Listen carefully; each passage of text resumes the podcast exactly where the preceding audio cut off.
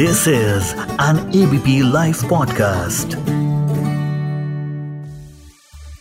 India के लिए कहा जाता है कि people caste their vote and vote their caste, यानी लोग अपना वोट देते हैं और अपनी जात वाले को वोट देते हैं।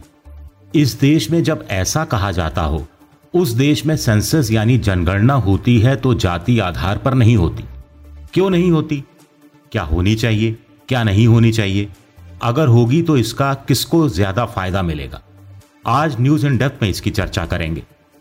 नमस्कार, मैं हूं आपका दोस्त विजय विद्रोही और आप सुन रहे हैं एबीपी लाइव पॉडकास्ट।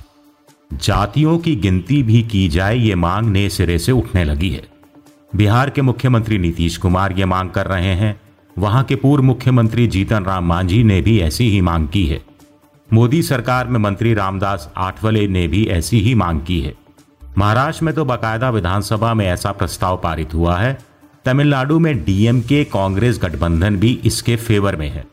यूपी में अपना दल हो, कुशवाहा हो, निषाद हो, पासी हो, सब ऐसी ही मांग कर रहे हैं। सवाल उठता है कि जब इतने सारे दल ऐसा कह रहे हैं और सत्तारूढ़ पार्टी से जुड़े दल भी ऐसा कह रहे हैं, तो फिर कास्ट बेस्ड सेंसस क्यों नहीं होनी चाहिए? कहा जा रहा है कि 2019 के लोकसभा चुनाव से पहले बीजेपी ने भी चुनावी वायदा किया था कि सत्ता में आने पर जाति आधारित जनगणना करवाई जाएगी। लेकिन हाल ही में मोदी सरकार में गृह राज्य मंत्री नित्यानंद राय ने साफ कर दिया लोकसभा में कि मोदी सरकार का ऐसा कोई इरादा नहीं है। 1951 से भारत सरकार जिस नीति पर चल रही है, उसी नीति पर मोदी सरकार भी चलेगी, यानी जनगणना में धर्म और भाषा की जानकारी तो दी जाएगी, लेकिन SC ST यानी दलितों और आदिवासियों को छोड़कर बाकी की जाति नहीं बताई जाएगी। सवाल उठता है कि ऐसा क्यों? आखिर दलितों और आदिवासियों की तरह OBC यानी अन्य पिछड़ा वर्ग को भी आरक्षण का लाभ मिलता है। अब जब दलितों और आदिवासियों की जातिगत जनगणना की जा सकती है तो OBC की क्यों नहीं? जानकारों का कहना है कि एक तरफ नेता जाति विहीन समाज की बात करते हैं तो दूसरी तरफ जातिगत जनगणना की बात करते हैं। तीसरी तरफ तमाम नेता ऐसे हैं जो चुनाव में इलाके की जातियों को देखकर अपना उम्मीदवार तय करते हैं। इस त्रिकोण में उलझ कर रह गई है जाति आधारित जनगणना।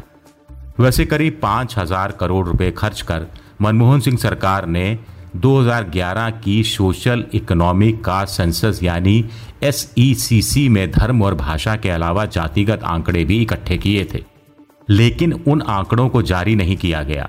उन आंकड़ों का विश्लेषण भी नहीं किया गया। ये रॉ डाटा मोदी सरकार के समय नीति आयोग के उपाध्यक्ष अरविंद पनगड़िया के हवाले कर दिया गया। 3 सदस्यों की समिति भी बनाई गई, लेकिन अरविंद पानगड़िया वापस अमेरिका चले गए पढ़ाने के लिए। उस समिति का क्या हुआ पता नहीं। कोई रिपोर्ट पेश की गई थी पता नहीं। अलबत्ता 2016 में सरकार ने बताया था कि आंकड़े 98.87% सही थे, लेकिन फिर कहा गया कि 118 करोड़ में से 1.25 करोड़ डाटा में गड़बड़ी थी, जिसकी जांच किए जाने की जरूरत है। इसके आगे क्या हुआ कुछ पता नहीं। जातिगत जनगणना के पक्षधर कहते हैं कि जातियों की असली संख्या का पता चलेगा तो नीतियां बनाने में आसान होगी। सरकार जातियों की संख्या देखकर उनके विकास के लिए बजट रख पाएगी। जैसे OBC विकास के लिए 8,000 करोड़ रुपए रखे जाते हैं जो राज्य सरकारों के बीच में बांट दिए जाते हैं। अब अगर सरकार के पास ये डाटा होगा कि किस राज्य में कितने OBC हैं, तो उसी हिसाब से बजट दिया जा सकेगा। दूसरा तर्क ये दिया जाता है कि जातियों की वास्तविक संख्या पता चलेगी तो आरक्षण के आंदोलन भी साफ हो जाएंगे। आज जाट हैं, मराठे हैं, राजपूत हैं, पाटीदार हैं, कप्पू हैं या कापू हैं, आंध्र प्रदेश के सभी OBC में आरक्षण मांग रहे हैं। हर कोई कह रहा है कि चूंकि वो सामाजिक आर्थिक रूप से पिछड़ा हुआ है, लिहाजा उसे आरक्षण का लाभ दिया जाना चाहिए।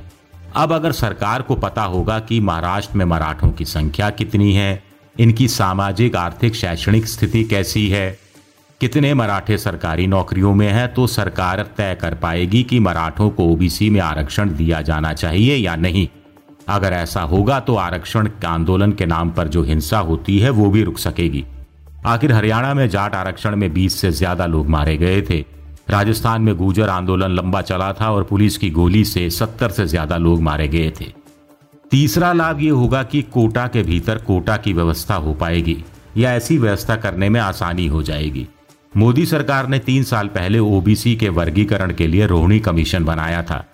11 बार इस कमीशन का कार्यकाल आगे बढ़ाया जा चुका है, लेकिन रिपोर्ट कब आएगी साफ नहीं।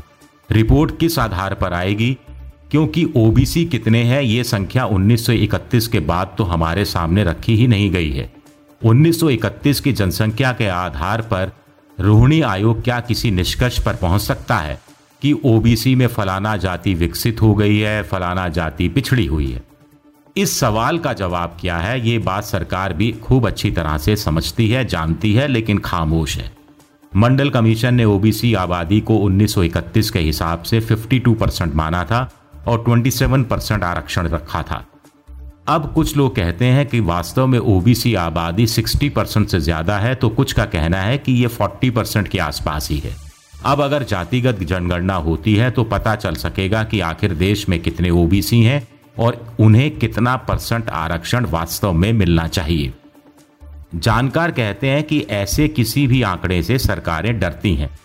अगर ओबीसी कम निकले तो उनका आरक्षण का कोटा घटाना होगा, इससे ओबीसी वोट बैंक नाराज हो जाएगा। अगर ओबीसी ज्यादा निकले तो आरक्षण कोटा बढ़ाना होगा, इससे सवर्ण वोट, अपर कास्ट का वोट नाराज हो जाएगा। तो क्या इसलिए जातिगत जनगणना के सवाल से बचा जा रहा है?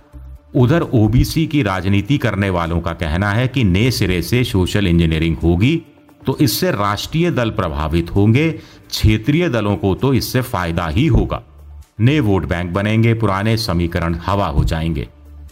उधर कुछ जानकारों का कहना है कि जातिगत जनगणना का इस्तेमाल सामाजिक न्याय की दिशा में होना चाहिए और अगर राजनीति ही करनी है तो फिर ऐसी सेंसिस की कतई जरूरत नहीं है। खैर, आज के न्यूज इन डेथ में इतना ही। अब अपने दोस्त विजय विद्रोही को इजाजत दीजिए और सुनते रहिए एबीपी लाइव पॉडकास्ट।